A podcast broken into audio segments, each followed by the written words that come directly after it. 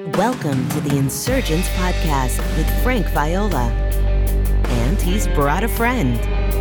This is the podcast that supplements Frank's groundbreaking book, Insurgence Reclaiming the Gospel of the Kingdom, which is shaking up the Christian world. You can find out details about the book at insurgence.org. Sit back, open all four ears, physical and spiritual, and join the insurgents. Here's Frank. Welcome to another edition of the Insurgence Podcast. Today's episode will feature a message on the gospel of the kingdom that I brought at a conference in the summer of 2017, one year before the book Insurgence Reclaiming the Gospel of the Kingdom released. It was the last message in the conference, number eight out of eight talks.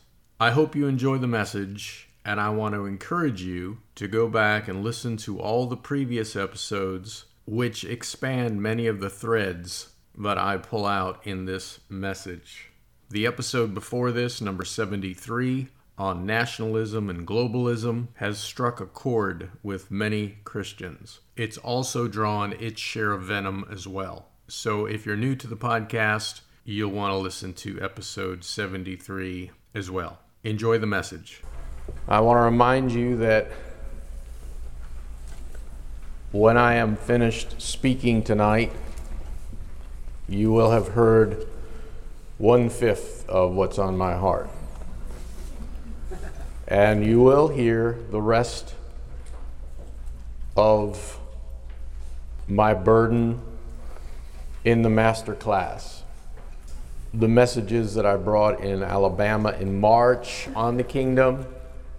It's different content, and I actually get a lot more practical in some areas that we touched on. I want to talk to you about Paul Tarsus and his gospel according to the kingdom. We should say the gospel of the kingdom according to Paul of Tarsus. And so we're going to read the uh, set of passages on the second column on your sheet. So why don't we do that? And now, behold, I know that none of you among whom I have gone about proclaiming the kingdom will see my face again. Therefore, I testify to you this day that I am innocent of the blood of all, for I did not shrink from declaring to you the whole counsel of God. Now, I want you to notice something interesting. Paul equates the kingdom, the preaching of the kingdom, with the whole counsel of God.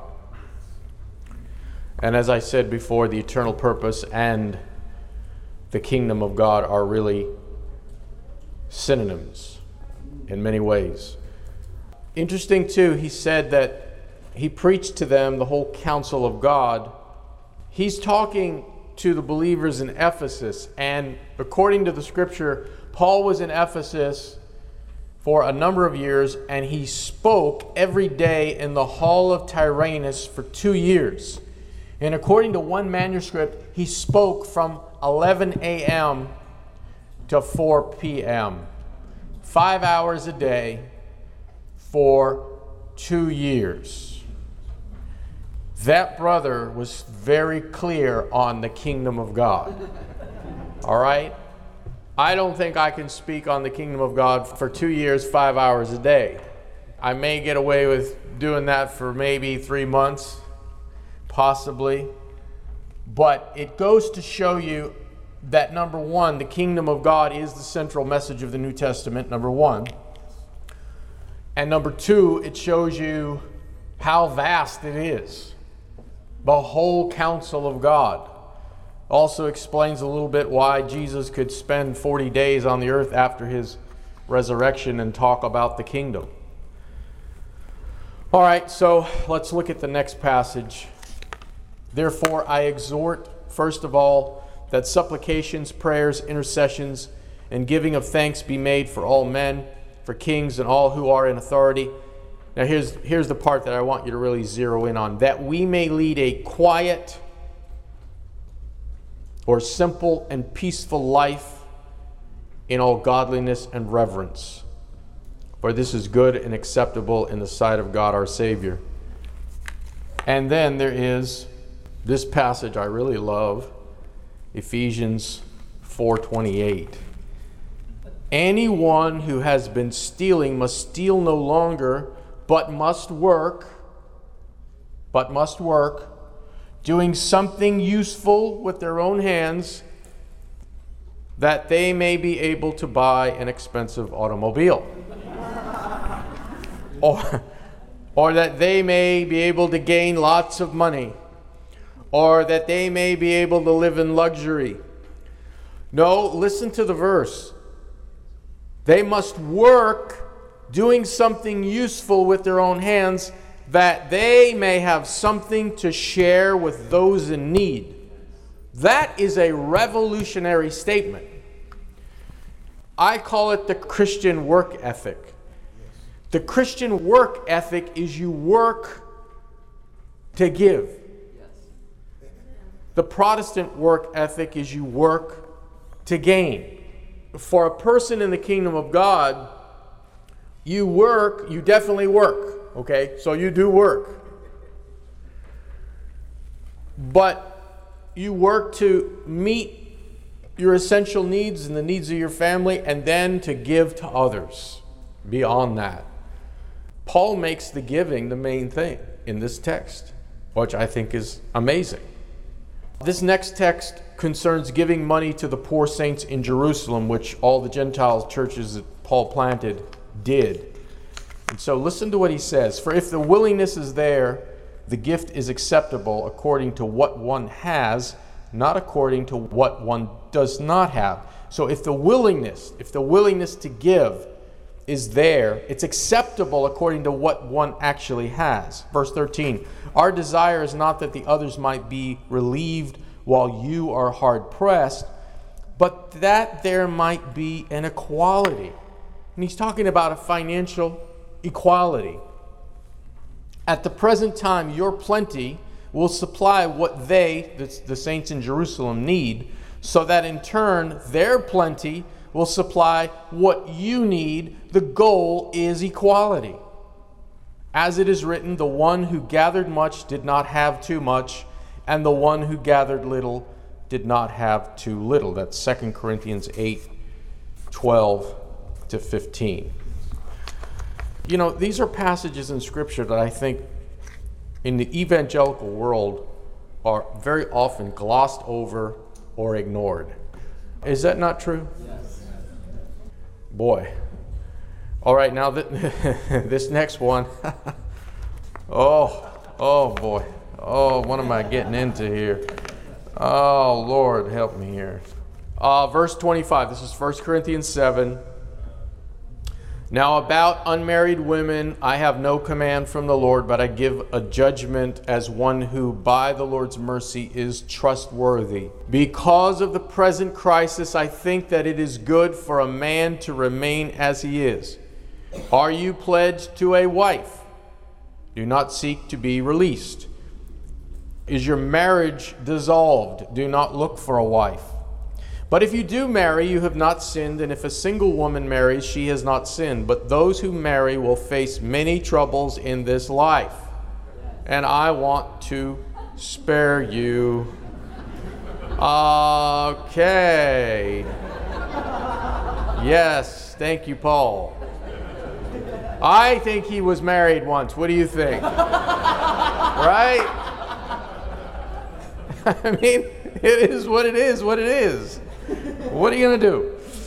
29. What I mean, what I see, he even has to explain himself. What I mean, brothers and sisters, is that the time is short. From now on, those who have wives should live as if they do not. Those who mourn as if they did not. Those who are happy as if they were not those who buy something as if it were not theirs to keep. Those who use the things of the world as if not engrossed in them. For this world in its present form is passing away, I would like you to be free from concern or worry or anxiety. An unmarried man is concerned about the Lord's affairs, how he can please the Lord. But a married man is concerned about the affairs of this world, how he can please his wife. And his interests are divided. An unmarried woman is concerned about the Lord's affairs. Her aim is to be devoted to the Lord in both body and spirit. But a married woman is concerned about the affairs of this world, how she can please her husband. I am saying this for your own good, not to restrict you, but that you may live in a right way in undivided devotion to the Lord. Well, we're going to come back to 1 Corinthians 7.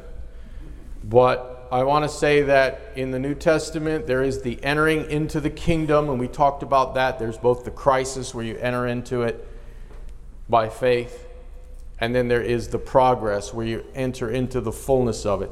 Then there is the experiencing of the king, and then there is the preaching of the kingdom. And my observation and again, this is my personal observation, it seems to me that most Christians, and I, I, will use that term, most Christians, that's my observation. I could be wrong. But through my lens, most Christians seek the same things the world does, yes. which is to make a lot of money, to live in luxury, to have a prestigious position, a name in the world to acquire a lot of possessions, to raise their children, to be successful by worldly standards, have a big income, money in the bank, a name, and lots of stuff. That's my observation. And even if I'm not correct and that's not most Christians, I'll tell you what, it's a lot of Christians. All right? And my question is at what cost? How much stress? how many ulcers, how many health problems, and how much time and energy and passion lost to the kingdom of God, which is eternal. This is why the gospel of the kingdom is so disturbing, because it cuts into the very things that we as human beings hold the dearest, particularly when it gets into security. But Jesus was clear the cares of this world choke out the word of the kingdom. And Paul has a lot to say about this in 1 Corinthians 7. I will say to you that it's difficult to read 1 Corinthians 7 without getting under the pile. So, again, I will, I'll go back to the agreement we made yesterday do not get under the pile. But there's some things here that we really need to hear. All right, I have basically seven points to make about this passage, and then, then I'm going to shift gears and go into doing some wrapping up and summarizing and bringing out some new points. Point one because of the present crisis, Paul says you should remain as you are. Now, other translations use the term present distress, right? And scholars don't really understand what Paul means. I cannot say with 100% certainty that I do either, but most commentators and most Bible readers believe that Paul is talking about the difficulty of living in the days that precede the coming of Christ. And I don't know if you're aware of this, but from a scriptural perspective, the last days has been going on since Jesus ascended. Paul was living in the last days. We are living in the last days. All right? The last days is long from our perspective. The Lord, it's short. We're further into the last days than Paul was. And in the 21st century, even though we're so far removed from the first century, there's a lot of stress and distress in our world. Would you not agree with that? I think in some ways life is more stressful now than it was back then. Now, it was harder in many ways back then, but in terms of day to day stress, there's a lot of stress today.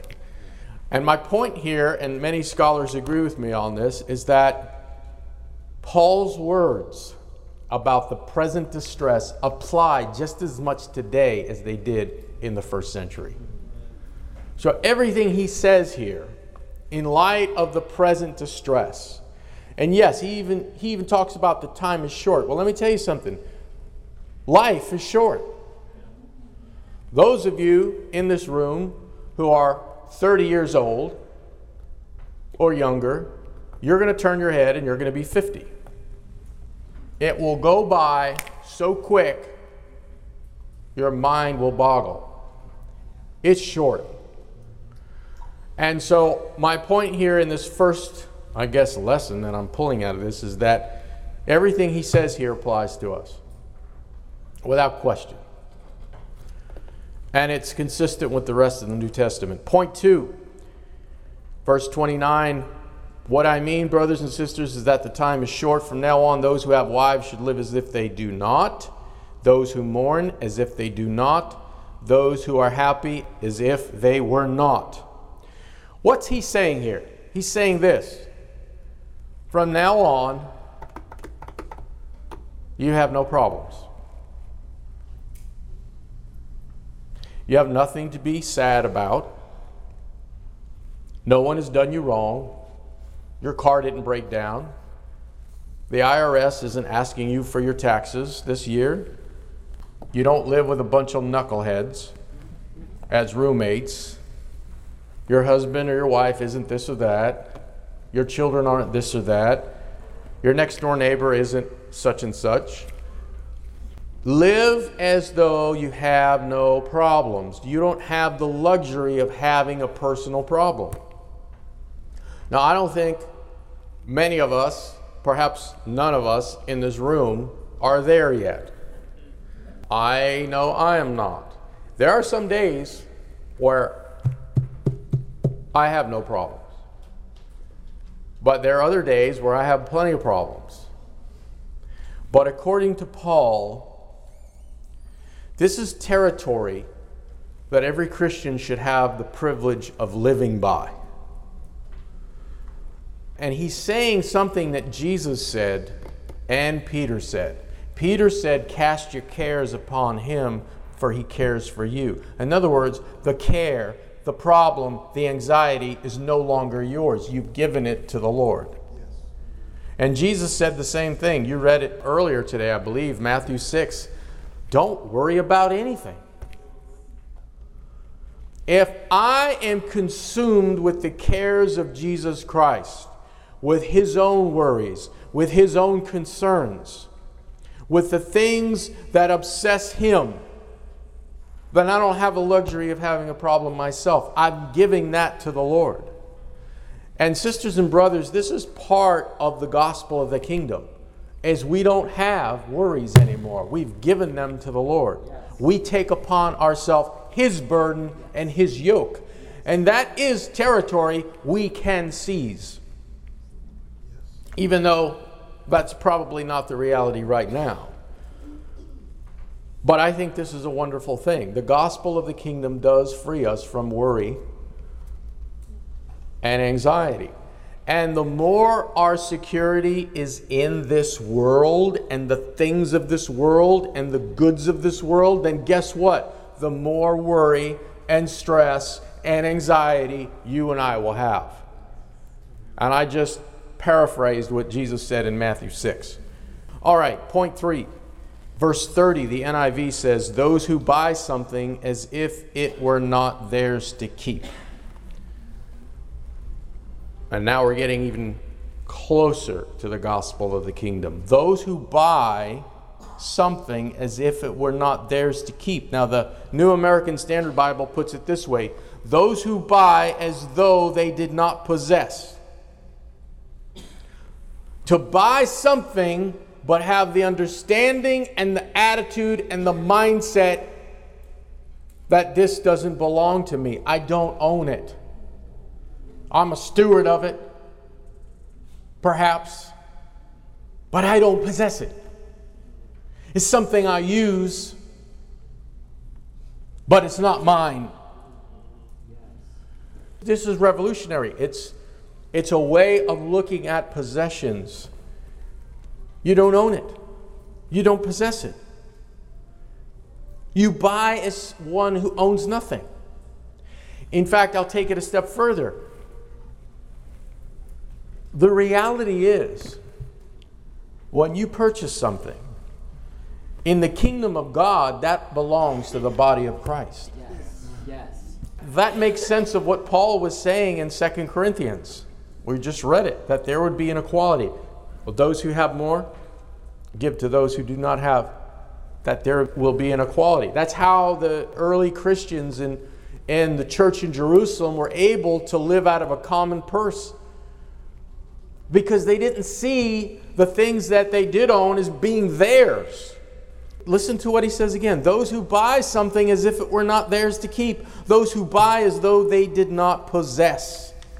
I want you, above everything else, to get the flavor of the kingdom of God. What an attitude, what, what a lifestyle, what a way of viewing the world the early Christians had. Point four, verse 31. Those who use the things of the world as if not engrossed in them. That's the NIV.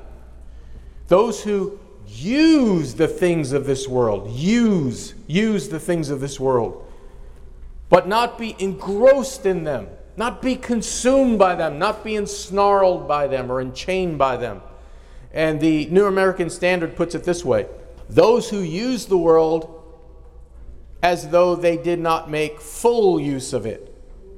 They used it, but they didn't make full use of it to the point where they were engrossed by it. And then the New Living Translation puts it this way Those who use the things of the world should not become attached to them. So it's one thing to use something in this world, something even in the world system, but not be attached to it, not be engrossed by it, not be enslaved to it. All right? And I, I think this is an important distinction. Um, that every brother and sister in this room and listening to this recording can use the things of the world, but without being attached and engrossed and enchained by them, not making full use of it. I'll give you an illustration. I was once part of the educational system. I was a, public school teacher for 16 years. And there's one person in this room that can testify to that by personal experience. I have a student in this room, way, way, way back in those days. It was a long, long time ago in a galaxy far, far away. and she's all grown up now. But I was in the educational system, and as I said yesterday, without flinching, the educational system is part of the world system. And I used it. I used my position as a teacher as an instrument, but I never made full use of it. I was not invested in the educational system, I wasn't invested in the philosophy of it, and there was no ceiling to my profession. I could have been a department head if I wanted to. I could have tried to win Teacher of the Year if I wanted to. Then, you know, after that, you go up and you become vice principal, then you can become principal, school board, and then you go on from there. That's making full use of it. And if I did any of those things, I would have sold my soul to the educational system. Do you understand? But I used it as an instrument for a season.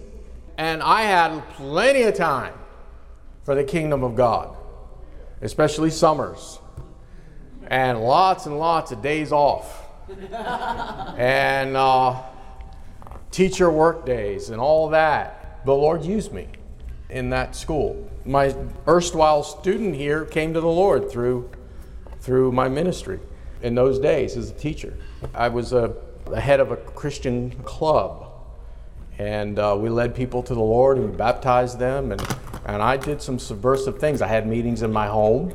The students would come and then word spread and other students from other schools came and then we had youth pastors coming and it was pretty remarkable i never got in trouble now of course it was in florida so if i was in, up north it, it may have been a different story but my point is i used my position in the educational system as an instrument, but I never made full use of it.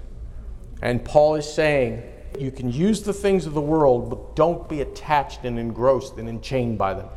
Let me put it to you this way there's a difference between making a living and becoming worldly through your profession. I'm going to run that by again. There's a difference between making a living. The gospel of the kingdom does call us to work. Paul worked with his hands, he was a leather maker. That's more accurate than tent maker. He, he was a leather worker. There's a difference between making a living and becoming worldly through your profession. And here's one of the differences that I think brings it out in bold relief.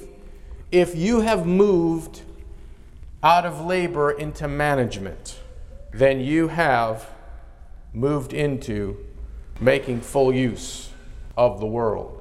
You have moved into a position where you're probably engrossed in the world. Why?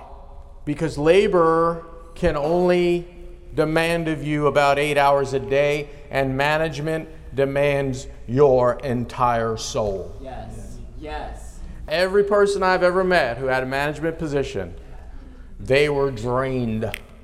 Their life was given to that profession. I've had relatives who were in supervisory management kind of positions. And some of them, it broke their health. Others, thankfully, got out of it. But, you know, in the, in the world's eyes, that's what you're supposed to do. You're supposed to climb the ladder and get to the top, right?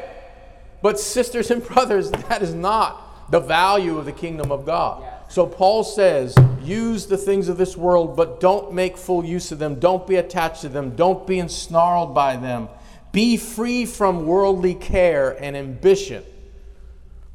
That's a wonderful privilege to live by again, I marvel at what the brothers of the first century did, what the sisters did. They gave their all to the Lord.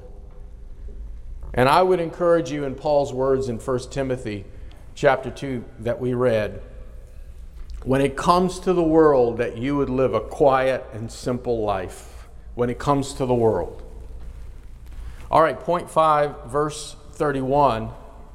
For the form of this world is passing away the pattern of this world is passing away. Sisters and brothers, this world system is passing away. It's passing away. It's already been crucified on the cross, and it is in the process of passing away. It's doomed. Let it pass. Don't try to help it survive. This is the second law of thermodynamics. The world is passing away. Don't buy stock in the world. I'm using that as a metaphor. Don't buy stock in the world because it's passing away. Use it as an instrument just enough to get by and give your life, your soul, your heart to the kingdom of God. Yes. Point six, this is verse 32. And here I get out on a limb and begin sawing hard. Actually, I'm just reading Paul, so if you have an issue, your quarrel is with Mr. Paul of Tarsus. Point six, this is verse 32. An unmarried man can spend his time doing the Lord's work and thinking how to please him. I'm reading from the uh, New Living Translation, so it's a little different than what we read. An unmarried man can spend his time doing the Lord's work and thinking how to please him, but a married man has to think about his earthly responsibilities, and how to please his wife. His interests are divided. In the same way, a woman who is no longer married or has never been married can be devoted to the Lord and holy in body and in spirit. But a married woman has to think about her earthly responsibilities and how to please her husband. All right, now here's Paul's gospel when it comes to this issue of marriage and singleness. If it is possible for you to remain single, that means celibate. Now, we live in a day where it's fashionable to be single, but then live with your boyfriend or girlfriend as if you're married. Right? This is very popular among younger people in our generation, even among Christians. They're having sexual relationship, they're having relations, and they're not married and they're living like they're married. Sisters and brothers, the New Testament condemns that. It does. God has a view of marriage, vows in front of people, witnesses. Paul said in 1 Timothy 4 that to forbid people to marry is a doctrine of demons. That's what he said. I mean, we know where all that comes from. It's, it's easier not to be committed. But this is not the way of the kingdom of God. But according to Paul's gospel, if it's possible for you to remain single, you have that gift where you do not need to have a spouse. Paul actually calls it a gift. Jesus calls it a gift, the gift of celibacy. You can live undistracted by physical desires, and you don't have to have a spouse. According to Paul, you should remain single. Why? Because you can please the Lord and live for the Lord undistracted.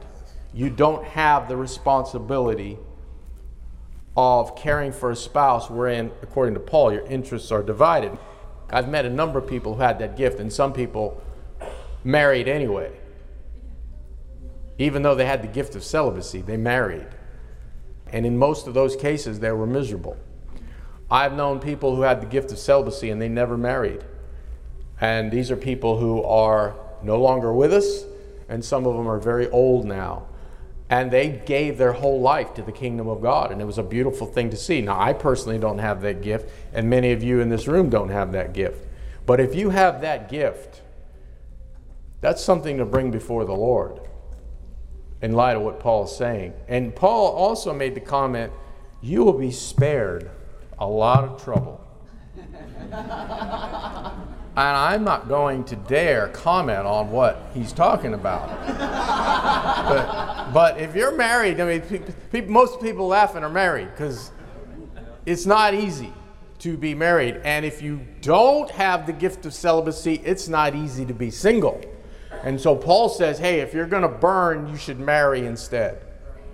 So, in other words, a person who has the gift of celibacy and marries is going to be distracted but a person who doesn't have the gift of celibacy and tries to be single is going to be distracted too, in another way.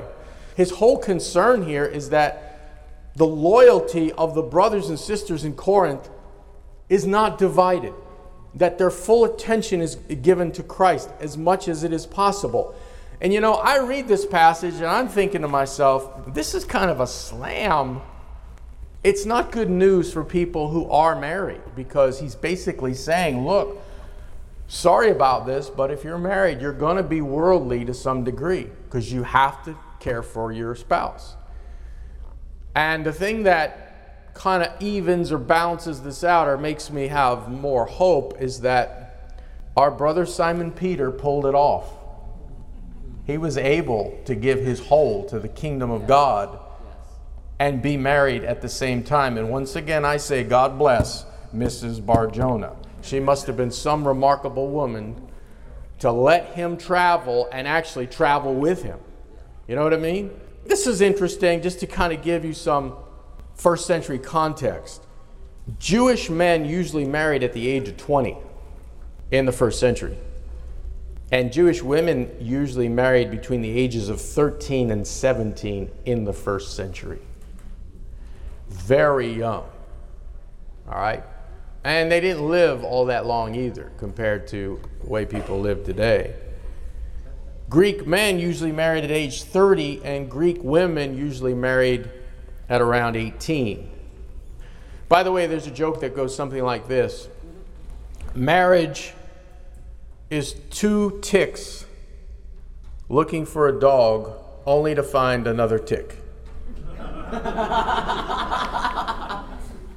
There's actually a lot of truth to that in many cases.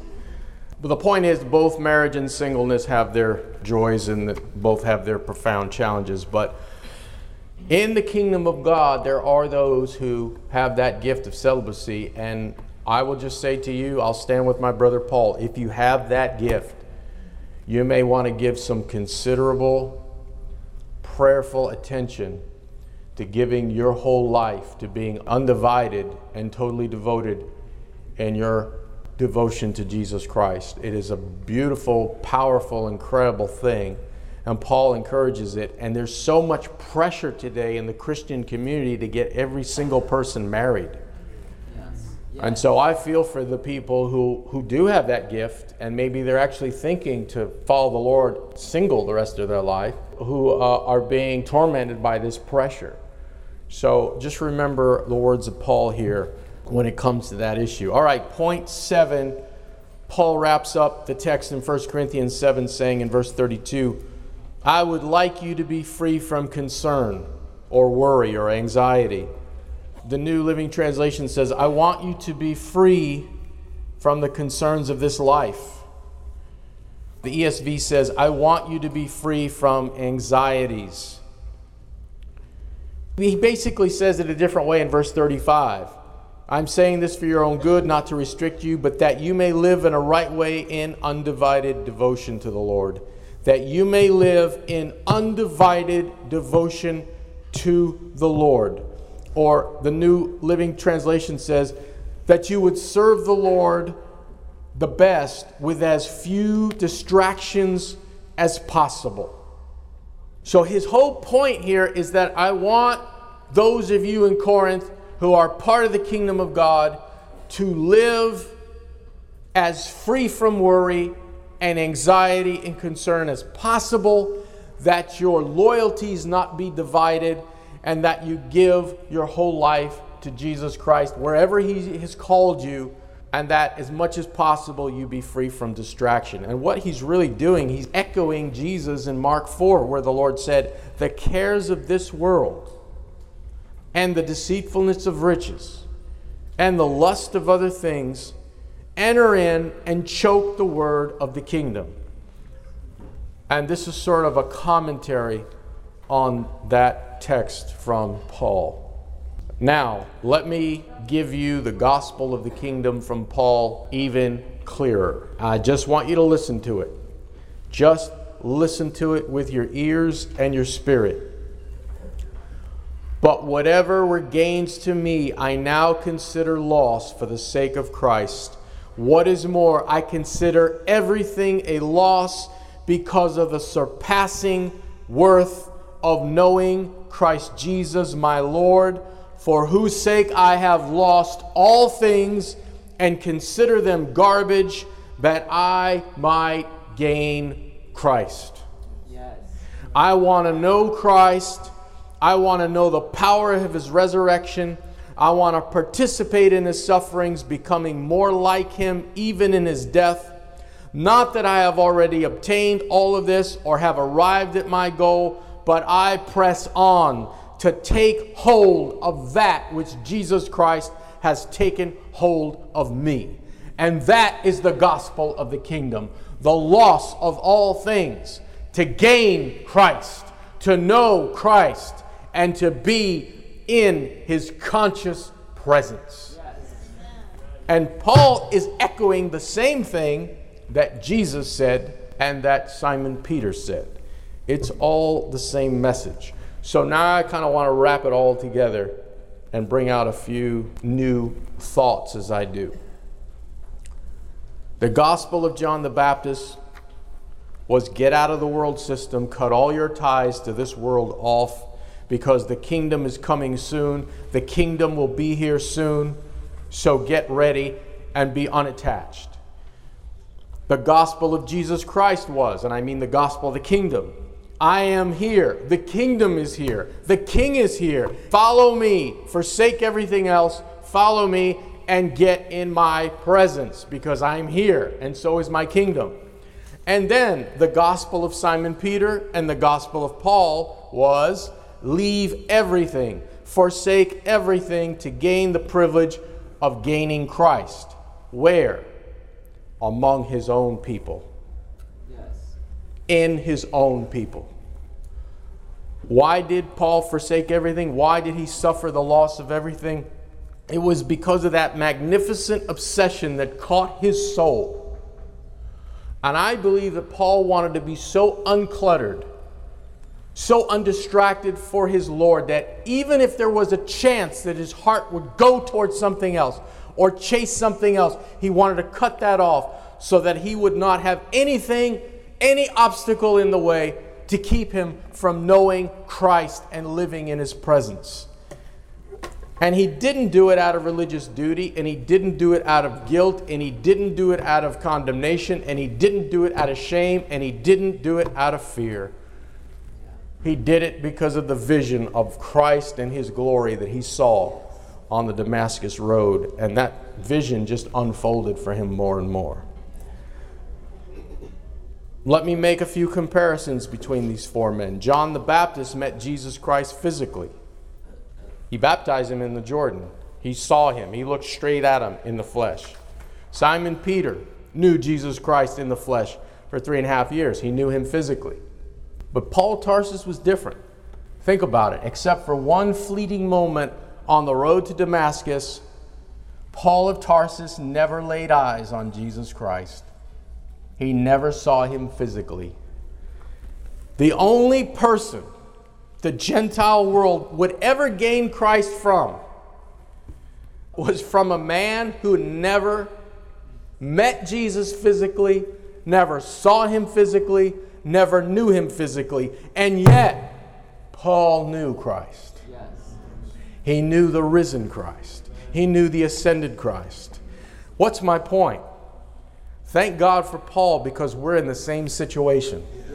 And we can live out and obey the gospel of the kingdom because Paul, who'd never seen the physical Christ, did. And we have never seen the physical Christ either. So we can follow that example. All right, now, I want to give you some practical dimensions to this. I'll call these discipleship exercises. This is kind of the takeaway the hands on, fleshing out exercises that, sisters and brothers, if it's in your heart to do it, then go for it. Again, I come back to what I said yesterday. I'm inviting you on a journey that I myself am on. If you want to go on that journey with me, then by all means, I'd love to have you. If not, that's your prerogative. But these are things that I'm actively doing. Some of these things I have done already, some of them I'm in the process of doing. I call them discipleship exercises. Okay, so number one, here's the background to number one before I give you the actual exercise. I want to remind you what John the Baptist said in Luke 3 anyone who has two shirts should share with the one who has none, and anyone who has food should do the same. Something that goes along with that is when Zacchaeus met Jesus Christ, his response was, I'm going to give away half of my possessions. And the Lord responded gladly and said, Salvation has come to this house. It was an evidence that Zacchaeus' heart had been turned.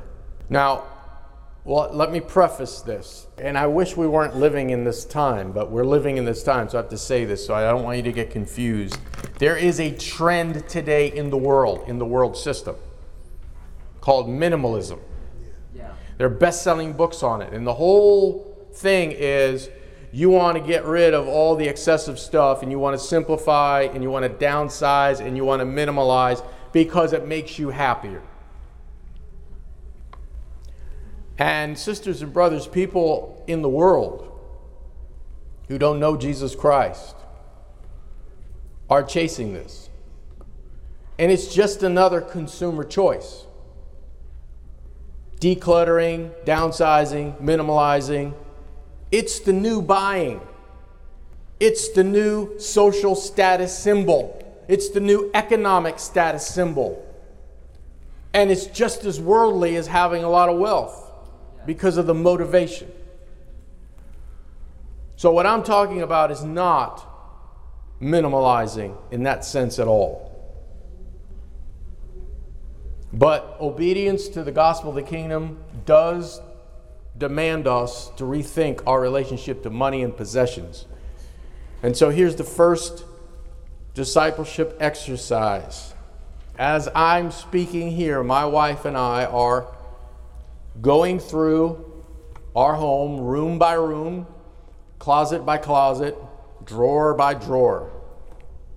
And if something we own is not being actively used or it's excessive, he who has two shirts should give to the one who has none. If it's not being used or it's excessive, then we're giving it to the poor or we're selling it and giving the money to the poor. That's one of the things we're doing. Why? For the kingdom of God. We don't want to be attached to this world's goods. And we certainly want to be generous with what God has given us. And we're very conscious of the fact that we don't own anything, yes. it belongs to the body of Christ. John Chrysostom, a Greek church father who lived in the fourth century, said this Not to enable the poor to share in our goods is to steal from them and deprive them of life. The goods we possess are not ours, but theirs. And Basil, the great church father, he was a Greek church father as well who lived in the fourth century, said, when someone steals another's clothes, we call them a thief. Should we not give the same name to the one who could clothe the naked and does not? The bread in your cupboard belongs to the hungry. The coat unused in your closet belongs to the one who needs it. The shoes rotting in your closet belong to the one who has no shoes. The money which you hoard up belongs to the poor. And Dorothy Day said, If you have two coats, you have stolen one from the poor. This is an exercise that I invite you to embrace if it's in your heart to do so. The gospel of the kingdom calls us to rethink our relationship to money and possessions. All right, here's exercise two the background. In Matthew 6, Jesus said, Do not store up for yourselves treasures on earth where moth and vermin destroy, and where thieves break in and steal, but store up for yourselves treasures in heaven. Uh, notice the words do not store up treasure on earth. Now, some Christians barely get by, they live paycheck to paycheck, and they really struggle with income enough to meet their own needs and expenses. Many people have had to well, let's put it this way some of the people who aren't here couldn't afford to be here. I want to say this to those of you listening to this, whether you're in this room or you um, are hearing the recording. I really believe that if you and if you're married, you and your spouse come before the Lord and say, Lord, we want you to increase our income or to give us a stream of revenue so that we can meet our essential needs and have enough to give to others and have enough to spend on your kingdom, that the Lord will answer that prayer. I really believe that. But the motive is not so I can get more stuff. The motive is so I can meet my needs and say, go to a conference like this or help someone who is in need. I believe the Lord will respond to that prayer. So, brother, sister, if that's you, I challenge you that's my exercise for you is to make a deliberate, decisive prayer before the Lord to increase your income or give you a new stream so that you can meet your own needs and have more excess to give to others and to spend on kingdom activity and kingdom work.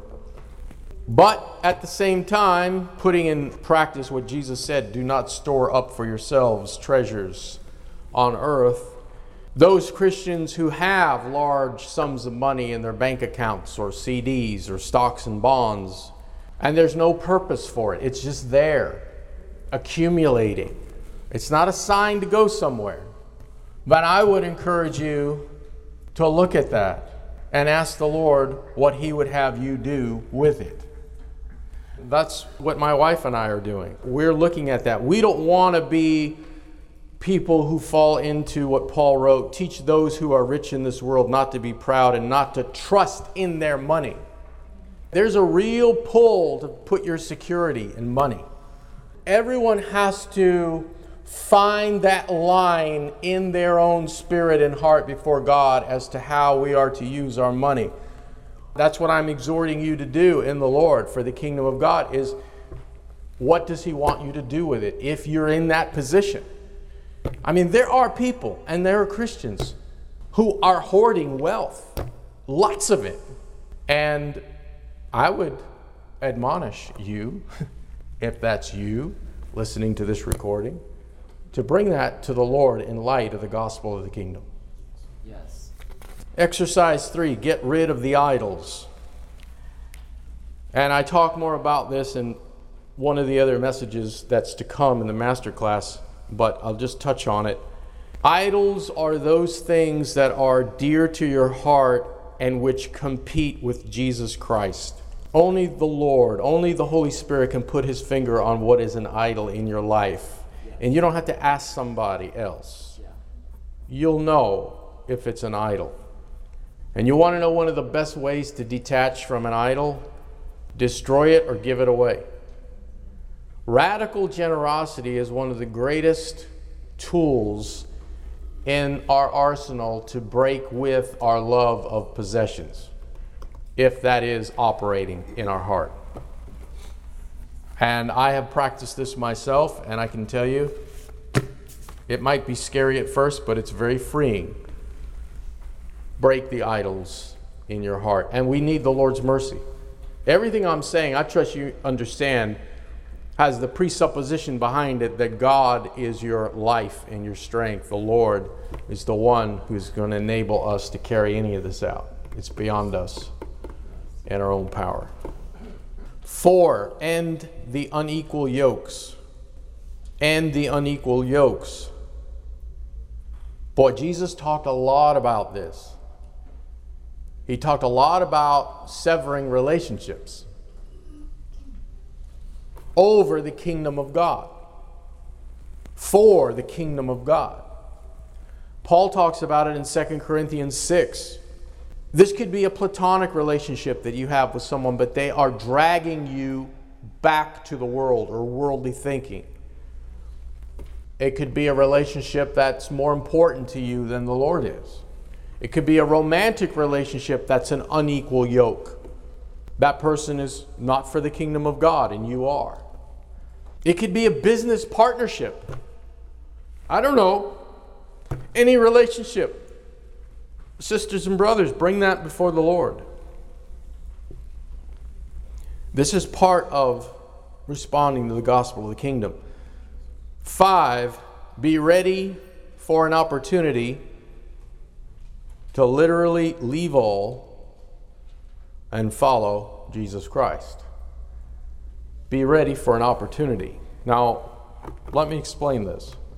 Perhaps someday I am not prophesying or predicting, although I would love to see this. Perhaps someday there will be a new kingdom community born on this earth, kind of like what you saw in Jerusalem. A new work of God. And perhaps you will have an opportunity, you will be given the invitation to sell your house, quit your job and relocate to be part of that kingdom community, that Jerusalem, so to speak. Now, I've done this twice in my life. I have sold my house, quit my job, and relocated to be part of a kingdom community. But I want you to know every time I did it, I did it making sure I had a job where I was relocating to.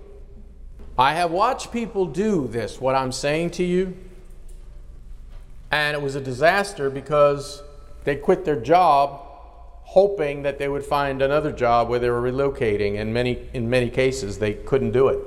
Some unhealthy things came out of that. Many of them ended up moving back and kind of bitter about it. If you were ever given this opportunity my word of advice would be make sure your spouse is on board if you're married and make sure you have a job and make sure at least you visit the place first before you move. I've seen people move sight unseen, and it was a disaster as well. Right now, in July of 2017, there is no community of believers, there is no group, but I myself would recommend anybody to do that for, to quit your job and leave and move. Now, that's not a criticism of any group. No, there's many groups out there on the planet today who are following the Lord, many churches fellowships, etc. But I don't know of any that I would say confidently that you should relocate to. But, sisters and brothers, I believe there will be a time yes. where there will be such a group. There has been in the past. But right now, as I speak, there is not. But the question I have for you is are you willing if such an opportunity came up? Would you be willing? The first use of the word kingdom in the Bible as it relates to God's kingdom is in Exodus 19. And the phrase is, I, the Lord, I'm paraphrasing, am going to have a kingdom of priests. Now, he was talking about his original intention for Israel, that new nation that he was creating, the one he would inherit, the one that would be his, the one that would be his kingdom on the earth. He says, I am going to have a kingdom of priests. What is a priest? A priest is someone who lives in the presence of God. That's a priest. They stand in God's presence.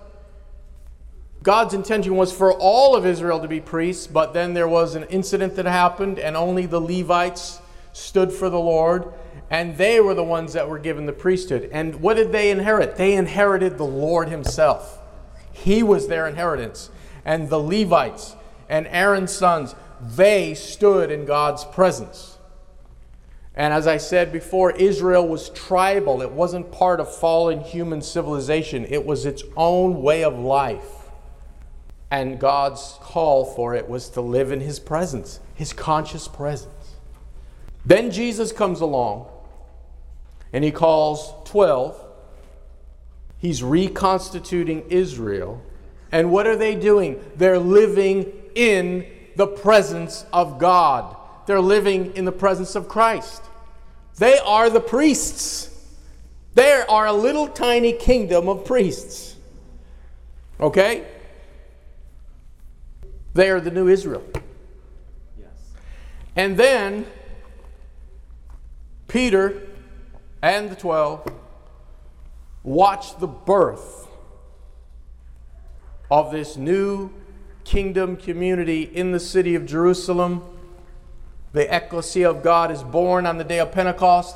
And what's happening? The Jews, and they're all Jews now, are living in the presence of God. The Holy Spirit falls, God's presence is there. They are His temple in the earth, they are the kingdom of priests. But now we come to why Paul of Tarsus had the highest gospel of all.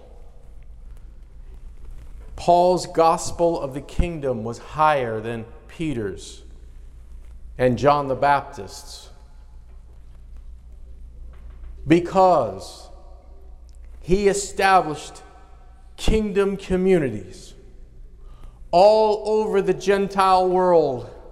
And those kingdom communities were not made up of Jews only, they were multiracial, multicultural, multi ethnic, and they included every race on the planet, and they all lived as one people and as one family.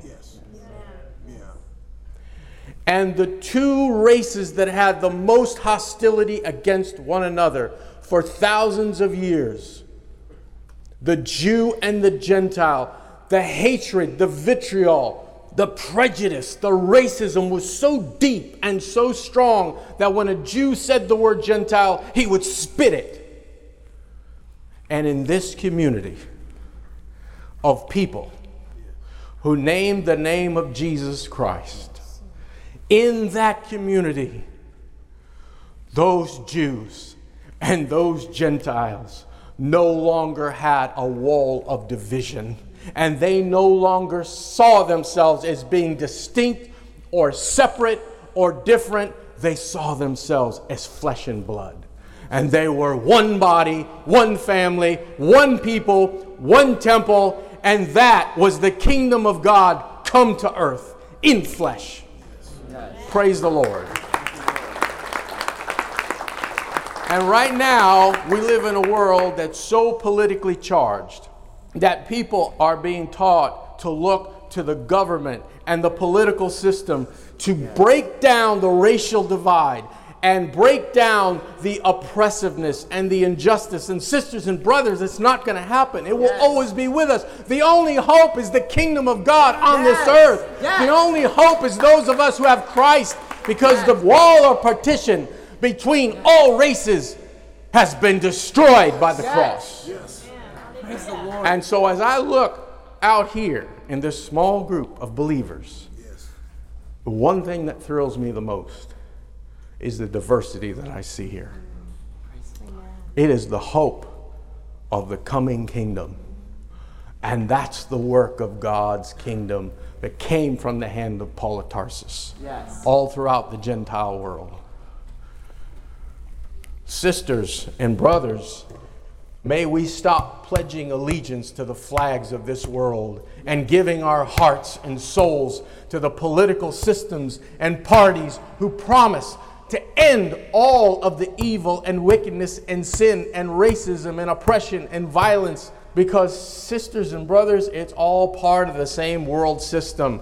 The root is the same all of the ills that come from the fallen nature are part of that system that is seeking to solve it. And so I come back to the point. It's not to make the world a better place. Yes, we are salt and light, and the world can't help but respond if we are being the kingdom of God on earth and the people of the kingdom. There will be an influence. But it's not about making it a better place. It's about being the better place in the fallen world. And that's what the Lord's will is. And that's the power of the gospel of the kingdom. And that's worth living and dying for. And that's worth forsaking all things for. And that's the magnificent obsession that captured Paul of Tarsus, one of the central points of the eternal purpose in Ephesians 3 is the one body, the one new creation. There's no Jew, there's no Gentile, there's no slave or free, there's no man or woman, there's no rich or poor. But we are one body on this earth. And I love how the early Christians called themselves the third race, Yes. the new race. We're not Jew, we're not Gentile, we're ecclesia. We're something from heaven. That's awesome. Yes. Praise the Lord.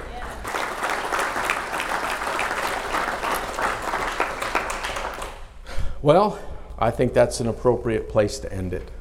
If you want to follow up with this conference, then I would suggest you read my book, From Eternity to Here.